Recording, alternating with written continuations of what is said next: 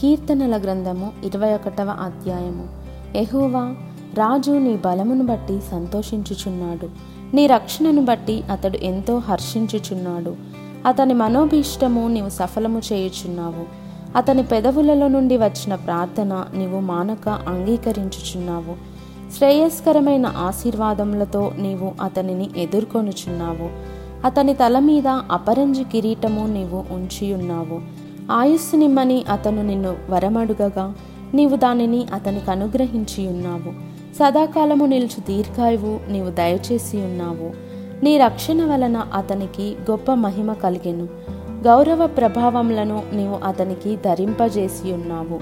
నిత్యము ఆశీర్వాద కారకుడుగా నుండునట్లు నీవతని నియమించి ఉన్నావు. నీ సన్నిధిని సంతోషముతో అతని నుల్లసింపజేసి ఉన్నావు. ఏలయనగా రాజు యహోవాయందు నమ్మికయుంచుచున్నాడు. సర్వోన్నతుని కృపచేత అతడు కదలకుండా నిలుచును. నీ హస్తము నీ శత్రువులందరినీ చిక్కించుకొనును.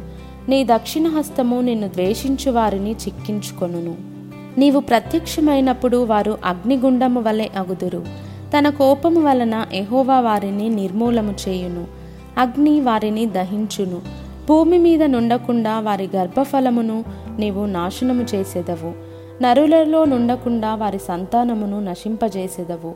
వారు నీకు కీడు చేయవలని ఉద్దేశించిరి దురుపాయము పన్నిరి కానీ దానిని కొనసాగింపలేకపోయిరి. నీవు వారిని వెనుకకు త్రిప్పివేసేదవు. నీ వింటి నారులను బిగించి వారిని ముఖము మీద కొట్టుదువు. ఏహోవా నీ బలమును బట్టి నిన్ను హెచ్చించుకొనుము. మేము గానము చేయుచు నీ పరాక్రమమును కీర్తించెదము.